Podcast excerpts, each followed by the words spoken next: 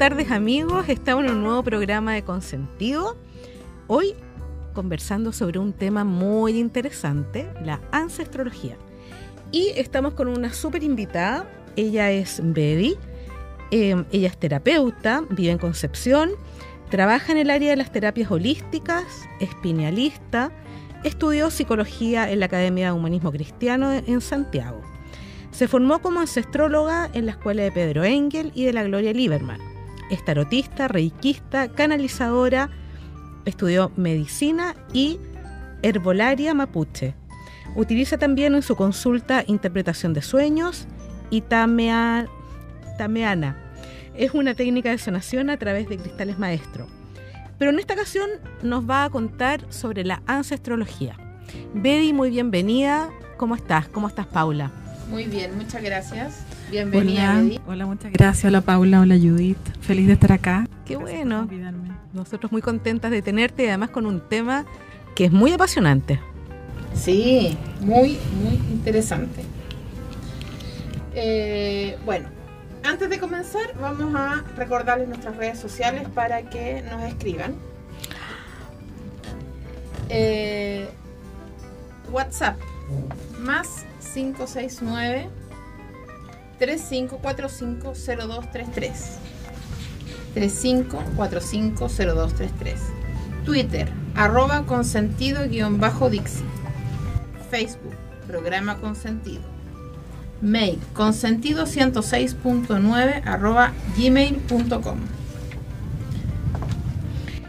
Betty cuéntanos un poquito, eh, yo sé que es mucho lo que hay para hablar de ancestrología, ¿no es cierto? Pero nos gustaría que, nos, que partiéramos con que nos contaras qué es la ancestrología, qué se entiende por la ancestrología. Bueno, la ancestrología es el arte de sanar nuestro árbol genealógico, sanar a través de nuestros ancestros. ¿Mm? Es, como una explicación bien... Eh, bien simple, pero también eh, esta es una, una herramienta también muy sencilla, muy humilde eh, y muy breve también. Con los ancestros eh, presentes o los que ya han, pueden ya no estar en este plano. Lo que sucede, Paula, es que para, para la ancestrología no existe la muerte, ¿sí? De modo que lo que sucede con, con, nuestros antepasados que ya pasaron, en el fondo se dice, ya pasaron al, al, otro lado del velo, em, no significa que ellos estén muertos, porque, eh, bueno, eh, de cierta forma la explicación más o menos cuántica es que eh, la energía que nosotros somos no muere, sino que se transforma. cuando tenemos esta base, miramos a nuestro árbol genealógico, a toda nuestra tribu, a, nuestros clanes, el linaje femenino y masculino, como todos presentes, porque todos viven en mí. Yo en el fondo estoy en un, en un vehículo que los, que los contiene a todos ellos. Por eso se habla de, que no están, no están muertos, están vivos. Todos los, de hecho hay un libro que se llama así, Todos mis ancestros viven en mí. Qué bonito. Así es. Qué lindo, qué lindo. Oye, chicas, ¿les parece que amenicemos con un poco de música y a la vuelta seguimos? Sin ningún problema, perfecto.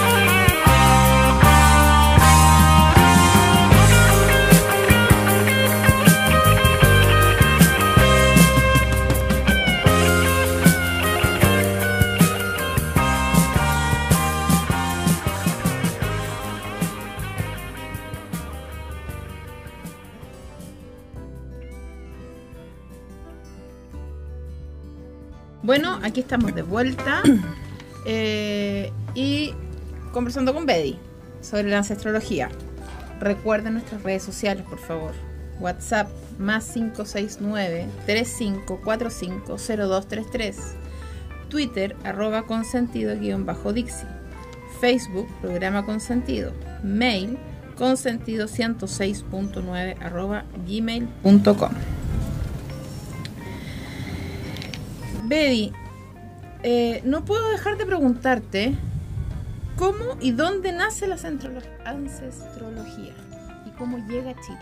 Eh, bien, eh, la ancestrología, la verdad es que nace de una manera bien particular, eh, de la mano de, de- de nuestra querida maestra Lola Hoffman, ¿no? conocida eh, no solamente, bueno, ella, ella fue eh, fisióloga y a lo largo del, tiempo fue descubriendo que uno no solamente es un, un cartón, ¿no? no es solamente un, un- diploma, sino que tiene las posibilidades también de buscar dentro de sí eh, toda la amplitud eh, del ser, digamos, como tal. Entonces ella hizo a través de, de- de un... En el fondo encontró sentido en, ciertos textos de, varios autores, entre ellos Jung, eh, y comenzó a, darse cuenta a través del amor, de, uno, su gran amor, digamos, que fue eh, un artista chileno que le empezó a resonar esto del patriarcado, cómo nos marcaba el patriarcado y, a través de eso ella empezó como a meterse en- en todo un, un- un- sistema de autocuestionamiento. ¿no? Esto lo- lo- la, la lleva eh, después a, a trabajar eh, el porqué de los por qué, porque nosotros somos de determinada forma, qué, los- qué nos determina, eh, lo paradigmático, todo el tema de la epigenética, que es, es por qué nosotros actuamos frente a determinados eventos o conflictos de la misma forma que nuestra, que, que nuestra familia. Eso es bien increíble. sí. Sí, Eso sí. siempre me ¿Cómo llama la atención. Sí, sí. No Este- este- este- esta repetición de patrones no responde a, a ni- de ninguna forma a un modo aleatorio, ¿no? Es, es- es- estamos determinados por nuestro sistema de creencias finalmente, ¿no? Y, y bueno, ella va desarrollando diversos sistemas y, y va, va desarrollando su, su pensamiento también eh, bien intuitivamente, de la mano de grandes autores también. Y llega en algún momento a su consulta eh, mi maestro Pedro Engel. Eh, él estaba con algunos eh, conflictos personales, como todos nosotros, ¿no? Y, por allí empezó a darse una, un- un- una especie de, mecánica quizás, en, principio tal vez una mecánica de, paciente-terapeuta y luego ya una cosa más como de, maestra-discípulo. ¿m? Eh, paralelo a eso estaba mi otra maestra que, es- que, que es Gloria Lieberman. Ella mm, vivía en, vivió durante muchos años en África eh, y ella empezó a adquirir ciertas eh, parale- en paralelo a Pedro, por eso, por, por eso me parece tan tan Importante. tan importante eh, calcarlo, ¿no? Eh, empieza a, a adoptar y a estudiar eh, de cierta forma el, el- el criterio con, con- con el que las tribus africanas manejan su, su tiempo, sus espacios, su vida, toda la cosmovisión africana. Qué interesante. Sí. Entonces, eh, ella mantiene una relación epistolar con, con Pedro, ya se conocían desde la juventud y ellos empiezan a, a- a mantener esta relación epistolar y comienza a gestarse este, este tema de la ancestrología entre eh, los rituales chamánicos de la gloria, eh, todo, todo lo, lo- que, lo que le hereda finalmente eh, Lola Hoffman. Y de modo que cuando se encuentran físicamente ya Gloria y, y Pedro, comienzan a darse cuenta que, como todo en la vida, nada es casual, había una cierta tendencia, ¿no? Estaba, estaban muchos autores que, que- que, bueno, que después los- al- al- algunos se los voy a mencionar. Pero estaba Bert Hellinger por un, por un lado con el tema sistémico de las constelaciones, ¿no? la transgeneracional de, de Enrique. Corbera, Laye. Eh, estaba Hammer también con los marcadores y así un montón de, de situaciones, de personas, de seres que estaban desarrollando sus propias metodologías. Y bueno, como dice siempre eh, Pedro con su de manera bien coloquial, nosotros tomamos el filete de, toda- de, toda la- de todas las otras, claro, lo metimos en una licuadora y formamos esta, esta escuela maravillosa que la verdad es que no solamente nos abre las puertas a nuestros propios árboles genealógicos, sino que esto es, y, y aquí hay una frase que, que- que la, que la acuña mucho Gloria, eh, esto de que yo soy porque ustedes son, ¿no? que eso es Ubuntu, el sentido, el concepto del Ubuntu africano. Yo soy porque ustedes son. Y yo soy porque todos los que vinieron antes que yo fueron. Exacto. Y también hay, hay un... He escuchado hablar harto de las lealtades invisibles, eh, que habla Nayi respecto de eso. Y pareciera ser que aunque uno no adhiera a la familia y uno reniegue de la familia, pero hay una lealtad que es inconsciente y terminamos muchas veces haciendo lo que decimos que Sí, por cierto. Bueno, eso tiene que ver mucho con lo que habíamos, eh, con lo que tocamos antes, ¿no? El tema de la epigenética. Eh, el, árbol genealógico es un sistema y un sistema que tiende sí o sí a repararse a sí mismo. Para repararse a sí mismo nos requiere a nosotros, las generaciones que va- vamos pasando. De modo que, que, claro, sí es cierto que tenemos ciertas lealtades invisibles que tienen que ver con, con, con la forma en que cada uno de ellos fue desarrollando sus propias eh, herramientas. En todos los, los- los, eh, árboles genealógicos, en todos los clanes existen, eh, existimos, diverso tipo de, de, de, de- de prototipo- no, no sé si prototipos, pero caracteres, estereotipos, sí, sí, estereotipos. Gracias. De modo que estamos eh, em, los que ejercemos algún tipo de, de- de- de profesión determinada, ¿no? Todas las, de- to- to- todas las, las profesiones determinadas van, van siendo respuesta a requerimientos de nuestro árbol. Ah, mira. ¿m? casualidad. No, no es sea casualidad. ingeniero No, y no otro es sea casualidad. médico. En absoluto. En absoluto, no es casualidad. ¿Mm? ¿No es casualidad? No, no. El, el sistema, el sistema, el sistema fa- familiar, el sistema familiar requiere de los buscadores. Los buscadores son, eh, ¿ustedes vieron Harry Potter? El buscador el que va el- a buscar en este juego una, una pelotita que tiene alas, que no sé qué sí. Bueno, cada uno va a buscar su propia pelotita, ¿no? Esa pelotita por un mandato. Eh, por, por- por estos contratos, ahí viene el, el tema de las lealtades, pues son o lealtades o contratos previos, ¿no? Sí. Entonces yo, que los contratos son por afinidad o por exclusión, ese es un tema que también hay que tratarlo aparte, el tema de las ex- exclusiones dentro Sí. del árbol, son súper, súper relevantes, porque uno de repente empieza como mono porfiado a repetir, a repetir hasta que se hasta que hace la cuenta de que uno está en el lugar de otro. ¿no? Eso es sumamente interesante. Sí. Cuando el hijo se pone en el lugar de la mamá o en el lugar de Así un es. hermano que ya no está. Así es, así es. Eh, es como eh, es como querer controlar el sistema desde un otro, ¿no? O sea, yo, yo soy tu, yo soy tu hija, pero yo quiero que tu mamá estés bien. O sea, imagínate la, la este, este, este, este como La carga. es que más que carga, más que carga, es, es ver a tu madre en desmedro de sus capacidades. Claro, O sea, es, una soberbia, es una soberbia finalmente, ¿no?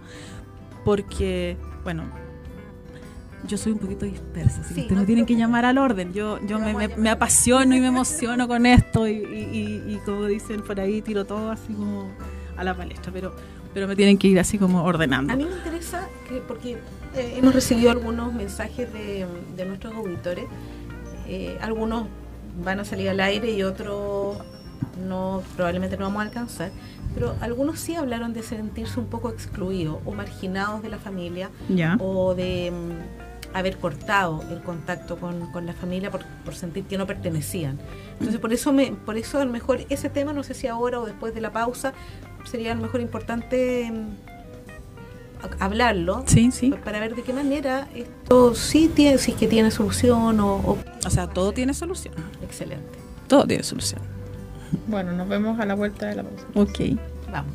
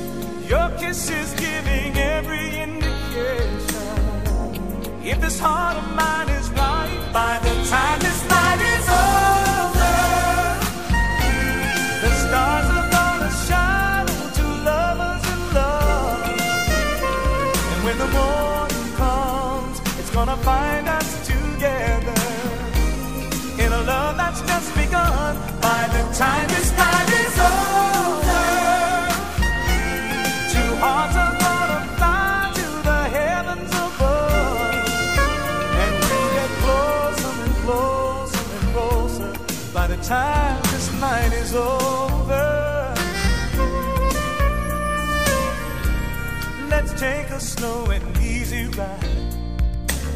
Just lay back and let love take us over.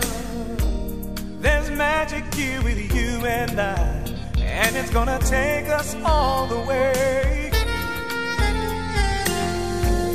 Let's find some kind of deeper conversation.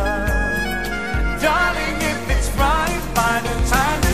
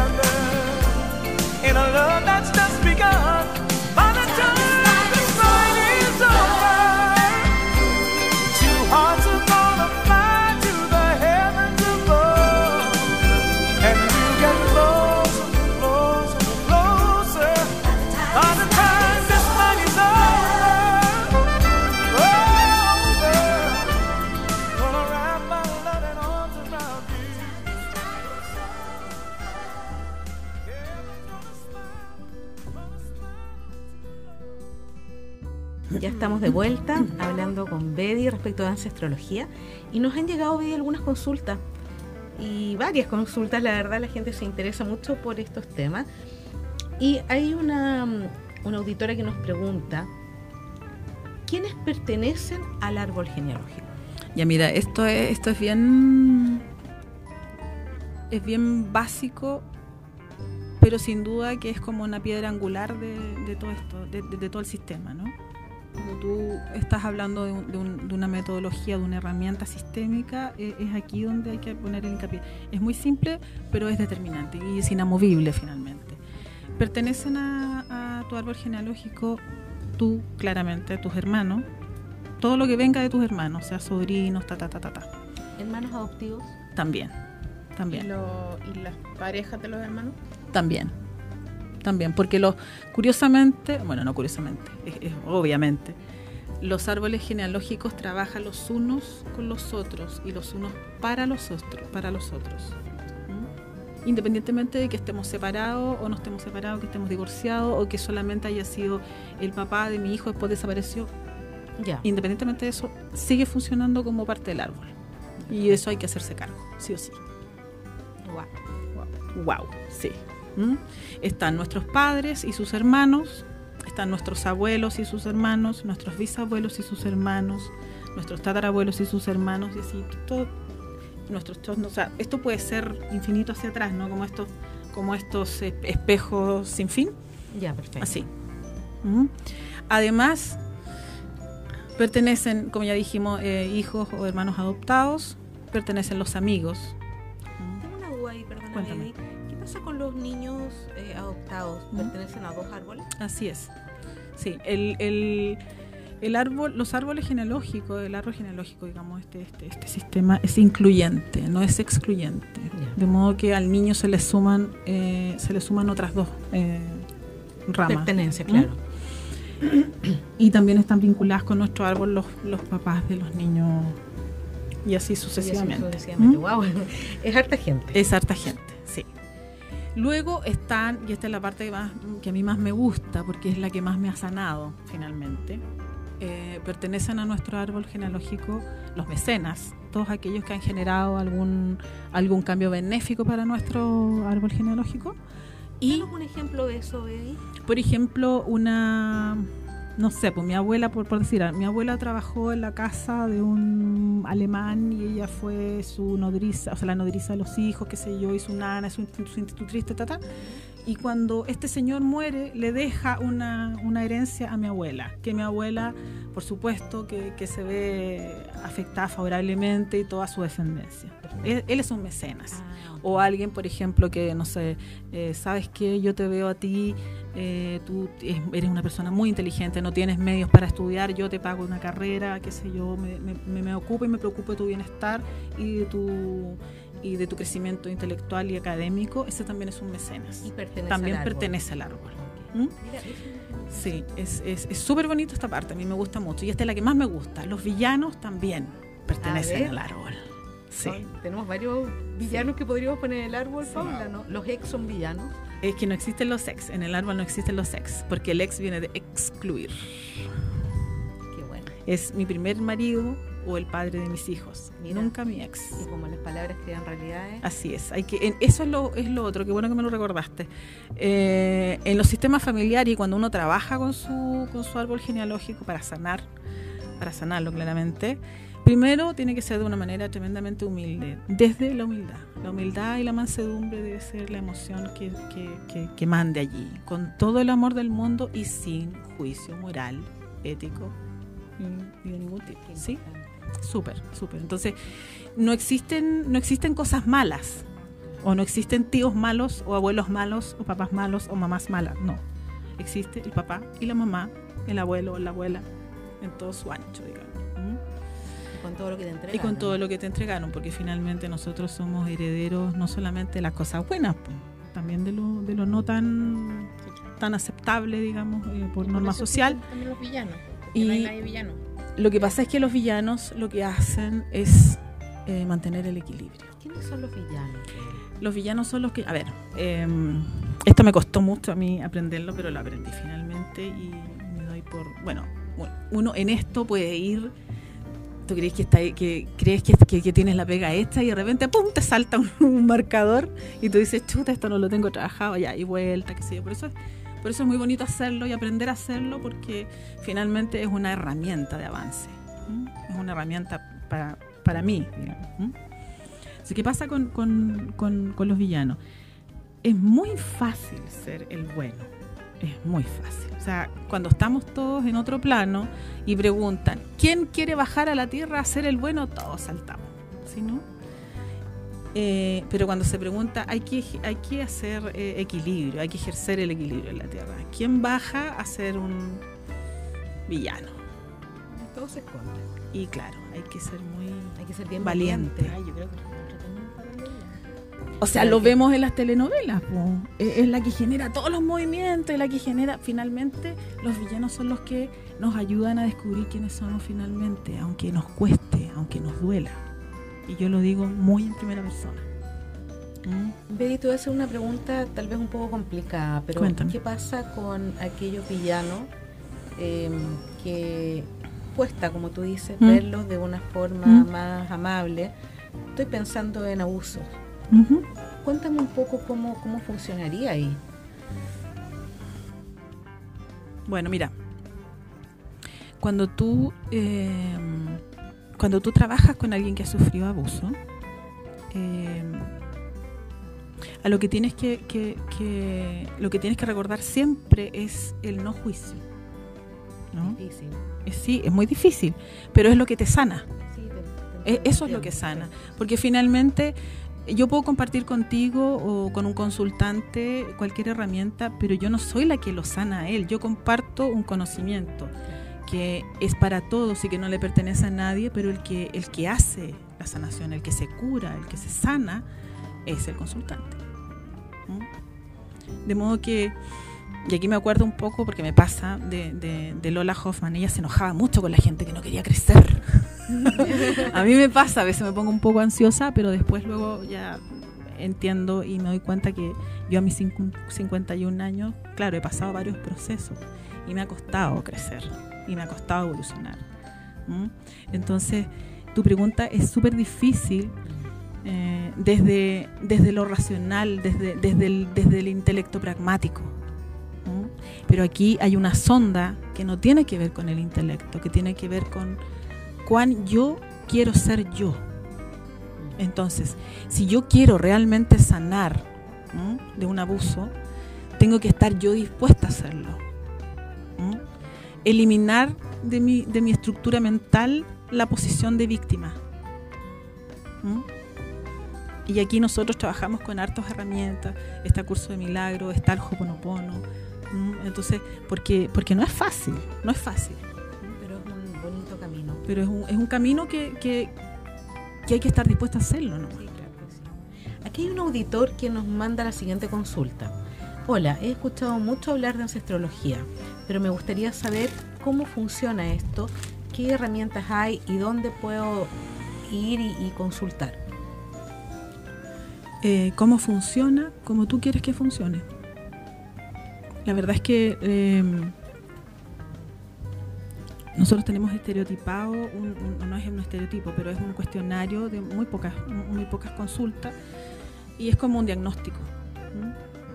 Eh, después de hacer estas preguntas, que no son muchas, como te decía, y bien concretas, eh, recién allí estamos eh, en posición de determinar y de precisar qué herramienta voy a usar, cuál es la más adecuada con determinado paciente o, perdón, consultante, o, de acuerdo a sus circunstancias, a su contexto. Entonces, eh, la verdad es que eso, es- eso se ve en la casuística, sí, es, es caso a caso. Sí, de todas maneras. ¿Hay algunos conceptos, Betty, en la ancestrología que sean importantes mencionar? Eh, sí, sí, me interesa ahondar un poco más en el tema de, lo- de los buscadores. Eh, el sistema familiar eh, tiene, contiene muchísimos buscadores. Los buscadores son aquellos, como les decía bien antes, si habían visto a Harry Potter, qué sé yo, y la pelotita y tal. El sistema es un sistema que, es, que está, es- su intención es autosanarse y nos usa a nosotros, nos usa en el buen sentido de la, del- Palabra. del- de la palabra, por favor, en el amplio espectro, y nos utiliza para, para en el fondo, para completar ese cometido. ¿m?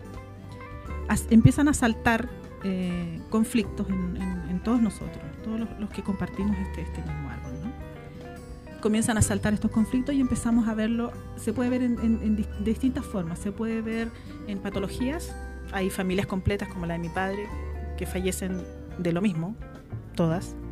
En el caso de mí, yo, o sea, el caso más cercano a, a- a mí, no es de autorreferencia, digamos. Eh, todos los Valenzuela han fallecido de algún tema pulmonar o de vías respiratorias. ¿m? Y eso está asociado con, con una emoción, ¿ya? Por un lado. Y están, por ejemplo, es, es- está es- ese, e- ese lado, está el tema de cómo elegimos profesiones u vocaciones en el árbol. Y aquí existen los buscadores. Aquí vienen los buscadores. El buscador, por ejemplo, de la salud mental de su árbol está llamado a la psicología o a la psiquiatría o a la terapia ocupacional, ¿no? Eh, también está, por ejemplo, el, el- que tiene que ver con, con la salud de- orgánica, digamos, física. Está el médico y todas sus sus especialidades. Está, por ejemplo, el, el que eh, viene a reparar el tema de la justicia en su árbol y ese es el abogado, los policías. Eh, Sí, es, eh, sí, es muy interesante. Está, por ejemplo, eh, familias completas que, que no han que no han tenido acceso a la universidad o a educación. Sale siempre uno, el- ese buscador que quiere, de cierta forma, ilustrar o desarrollar intelectualmente, académicamente a su, su familia y así. Qué, qué, qué loco, estaba pensando eh, que hay familias en que, por ejemplo, eh, el papá, no sé, estoy empezando, es ingeniero y todos los hijos son ingenieros. Porque, no sé, todos terminan siendo ingenieros. En mi caso, voy a ser autorreferente, es muy loco lo que pasó. Eh, mi papá comerciante toda la vida, mamá profesora de biología. Mi, ama- mi hermana estudió educación básica, mi hermano kinesiología y yo ingeniería. O sea, tres áreas absolutamente distintas, pero los tres nos dedicamos a dar clases. Y los tres tienen que ver absolutamente con, con sus papás, con las ocupaciones de sus papás. Claro, pero por ejemplo mi hermana y tanto mi hermana como yo en algún momento quisimos estudiar teatro. Mm, la representación. La representación en el árbol, eh, nosotros, de hecho, Y- lo ocupamos nosotros. Y mi mamá quería que yo estudiara Derecho. por fin, por fin. Y yo quería estudiar fotografía. Terminé estudiando ingeniería. Entonces, no, no ejerzo la ingeniería como tal. No, nunca la ejercí mucho. Eh, porque yo siento que busco otras cosas. Mm. ¿Y, ¿Y para quién estudiaste ingeniería? Para. Porque había que estudiar. Qué interesante esto de las profesiones no son casuales. No, Hay no un, es casual. hay un para qué. ¿Para qué uno estudia? Pero que, que está más en la línea de lo inconsciente. Exactamente, sí. O sea, yo casi que fue así como. Qué Qué entretenido. Mm. Oye, Betty, antes que se nos vaya, que el, el tiempo aquí vuela, vuela. Sí, sí. Quedan muchos conceptos todavía como por, por comentar, pero vamos a leer algunos temas que, que nos han mandado nuestros auditores.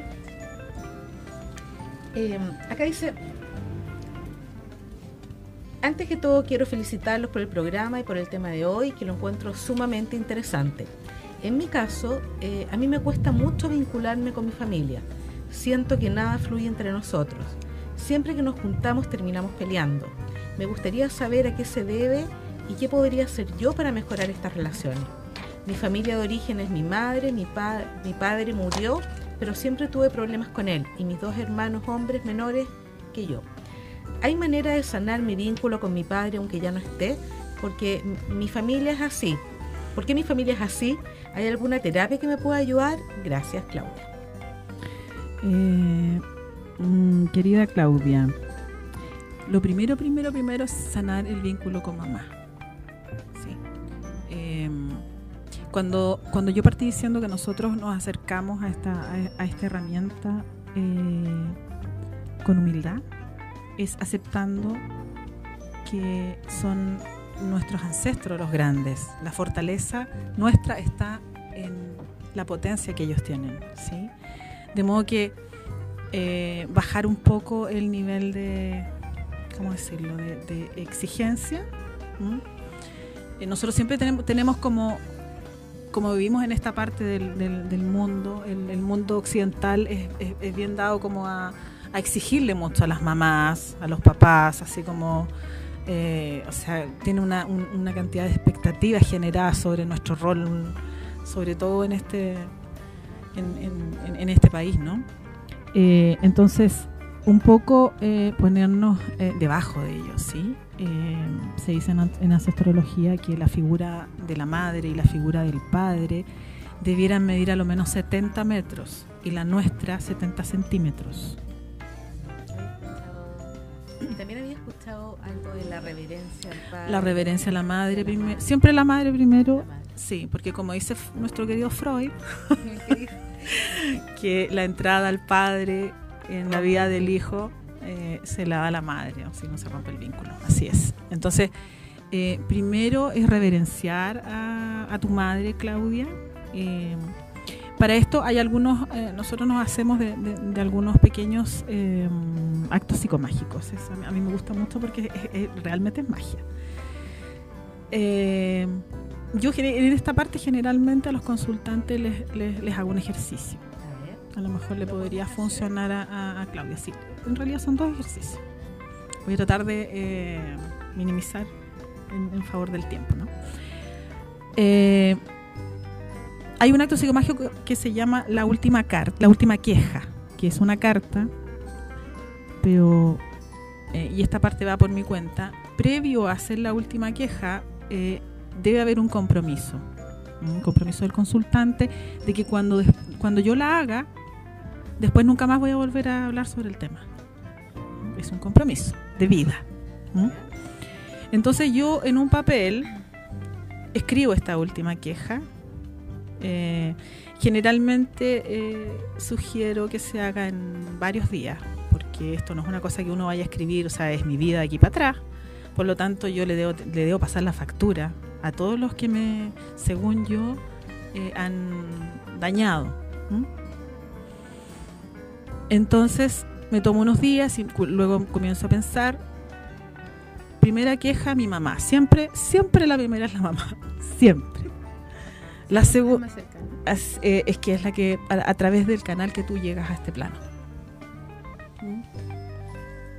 Luego eh, cierro los ojos, los ojos y me voy hasta no sé, hasta el hasta cuando yo tenía 15 años voy a hacer una, una- un ejercicio conmigo misma. Voy hasta los 15 años, mi mamá no me dejó acompañar a una pareja, un pololo que tenía su su fiesta de graduación bueno, yo en ese, en ese, por milésimas de segundo yo dije de todo de mi mamá menos que era bonita, por decirlo de alguna forma, ¿no? Voy a ese, voy a ese momento, cierro los ojos, conecto con esa emoción, la traigo al presente y la vuelco en las letras. Cuando estoy escribiendo todo esto, estoy relatando en una frase corta, no muy larga, mi mamá no me dio permiso, bla, bla, bla, dejo toda la rabia que yo sentí, Ahí. toda la, la sensación, la impotencia de no, mandar, no mandarme sola, todo, todo lo, lo dejo escrito allí, Perfecto. ¿ya? Por lo tanto, lo que hago yo es deshacerme de esa emoción, Con la intención. con la intención, intencionando absolutamente eh, sobre este punto, ¿sí? Y así, voy a mi papá y mi papá que no sé qué, que no sé cuánto. Después a una pareja, a primer marido, a un, jefe, a una, a una abuela, a un tío abusador, a un primo que, no sé, todas las cuentas pendientes. En el fondo es una pasada de cuenta, es una factura para todos los que, según nosotros, nos hicieron daño, ¿sí? Con el previo compromiso de dejar de victimizarse. Eso. Cuando tú ya lo hiciste, yo generalmente toma un par de semanas, ¿ah? porque la verdad es que tienes que ir y, y- y de repente tú te- piensas que ya lo terminaste y de repente ¡ay! se me olvidó tal o cual, ¿no? Y me acuerdo que mi hermano tal vez, no sé qué, me hizo tirar una, una chaqueta, no sé. Cualquier cosa, cualquier cosa, de verdad que cualquier cosa. Lo que te atormente. Aquí no hay, no hay juicio. No, no hay vida. juicio, es lo que a ti te atormenta. Después de eso, tomo un par de días, eh, lo quemo y lo puedo tirar por un curso de agua o lo quemo y lo pongo en una plantita. Eso, pero nunca más. ¿Sí? Sí, es muy bonito. Y luego de ese, uno que es 40 veces más, es que es como, como que te construye una realidad nueva. Este que me, me obligó, mi, mi- mi maestro me obligó a hacerlo. Y lo, y lo hice y cumplí así, pero me, me costó mucho, sí. Me costó mucho porque yo era muy soberbia con, mi- con mis papás. ¿Mm? Entonces me costó mucho. Era sumisa en apariencia, pero dentro de mí yo era muy soberbia. Me creía como, "Ah, o sea, mi mamá no cacha nada. o sea, es lo típico que a uno le pasa. Es lo típico que a uno le pasa. Entonces voy y en una hoja escribo siempre, mi madre primero, todos los días. Él me dijo durante toda la vida, pero puedes partir haciéndolo porque igual después uno se va como engolosinando con esto, que es muy bonito. Eh, cada día escribir a lo menos tres virtudes de mi madre. Cuando se te acaban las virtudes, cuando tú crees, piensas intelectualmente que se te acabaron las virtudes, las inventas. ¿Sí? Las inventas porque eh, en ancestrología nosotros eh, avalamos las mentiras. Porque hay mentiras que sanan y verdades que enferman. Eso. Entonces, tú todos los días, durante 21 días, vas escribiendo esta- estas virtudes de tu mamá y luego en otra hoja de tu padre. Cuando tú te das cuenta, lo que, lo que sucede en estricto rigor es que tú sanas tu vínculo con tus padres, porque logras verlo. Lo que tú, lo que tú ves es a tus padres trascendentales, que es un concepto maravilloso que nos trajo la Lola Hoffman. Ahí está todo tu poder, porque nosotros no solamente somos herederos de, de, de lo fome, de lo penca, de lo, de lo de lo- inaceptable, de lo inadecuado, no, sino que somos también capaces de, de- de heredar todo lo, lo maravilloso, todas las virtudes. Este, esta sanación, esta terapia que uno puede llegar a hacer, ¿desde qué edad uno la puede hacer? ¿Con los niños se puede hacer este tipo de cosas? Eh, la verdad es que yo siento que sí. No, no, no te podría así como no, no, no hay una edad. no hay una edad preestablecida. pero yo siento que sí. Yo siento que, bueno, los niños, hay, hay dos teorías. Hay una teoría que dice que los niños sienten lo mismo que la madre hasta los 3 o 4 años y hay otra que dice que hasta los 14. Entonces, por ahí va la cosa un, un poco, uno puede ir dosificando este, este, porque igual es una, es una inquietud que tiene que ver con la conciencia, con la conciencia de ser. ¿Mm? La verdad, Betty, que no has dejado en absoluto silencio porque estamos, pero ensimismadas escuchándote, porque es muy, muy interesante. Sí, todo lo es muy- muy bonito.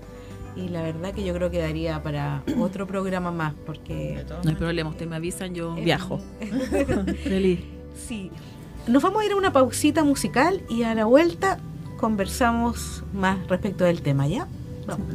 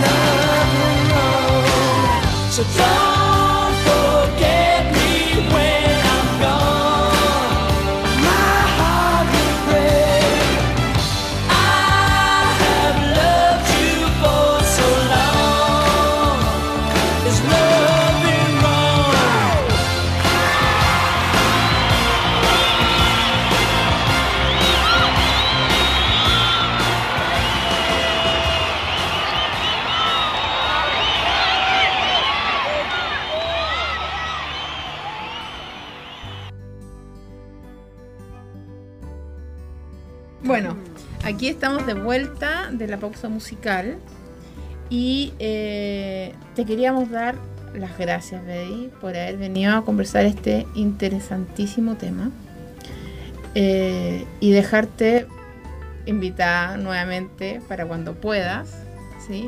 No sé, tú nos estabas comentando que ibas a venir a hacer unos talleres, que si alguien te puede contactar, ¿cómo...? Sí, yo Bueno. estoy, eh, todavía no tengo fecha, eh, pero va a ser sí o sí, eh, no más allá de dos meses. Eh, voy a estar viniendo, si, si logro hacerlo antes, mejor. Eh, pueden comunicarse conmigo, contactarme en mi WhatsApp por este momento, porque estoy ahí trabajando el, el- el- el sistema de, de la página web y todo. Entonces demos tu WhatsApp. Sí, ni un problema. El más 56 96666 9591. Eh, sugiero que no me llamen, que me, que me envíen WhatsApp solamente por este rato. Ahí por último les doy, en el WhatsApp les puedo dar un, un poco más de datos y, y un, un correo mientras tanto personal. ¿sí? Perfecto. Perfecto. Betty, por mi parte también agradecerte mucho, me alegra mucho de, de verte nuevamente y con estas novedades tan, tan interesantes. Sí, no, yo eh, agradecerles a ustedes por su generosidad, por el espacio.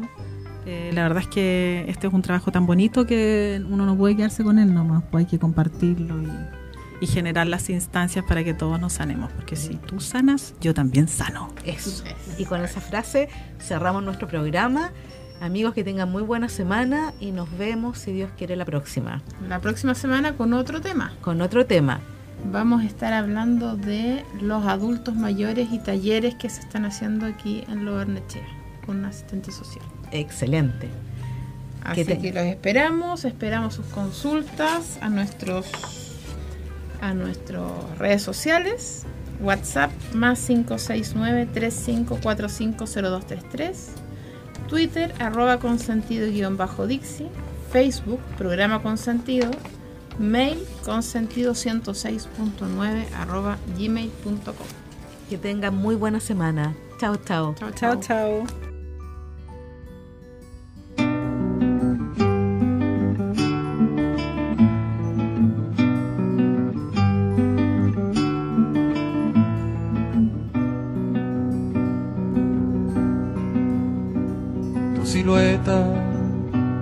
Caminando con el alma triste y dormida. Ya la aurora no es nada nuevo, pa' tus ojos grandes y pa' tu frente. Ya el cielo y sus estrellas se quedaron mudos, lejanos y muertos pa' tu mente ajena.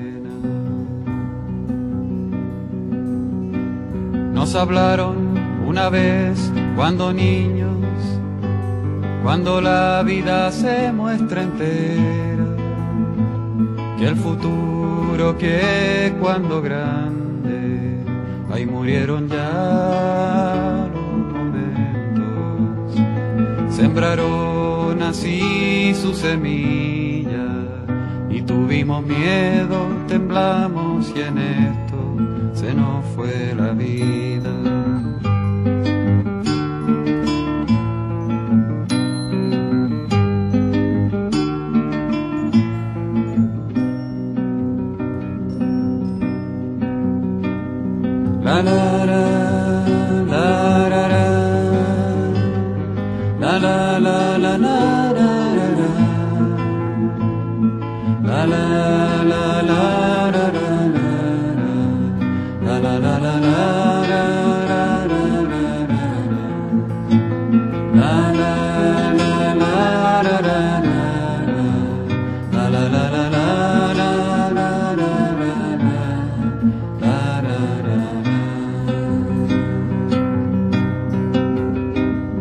Cada uno aferrado a sus dioses, producto de toda una historia los modelan y los destruyen y según eso ordenan su vida. En la frente les ponen monedas, en sus largas manos les cuelgan candados, letreros y rejas.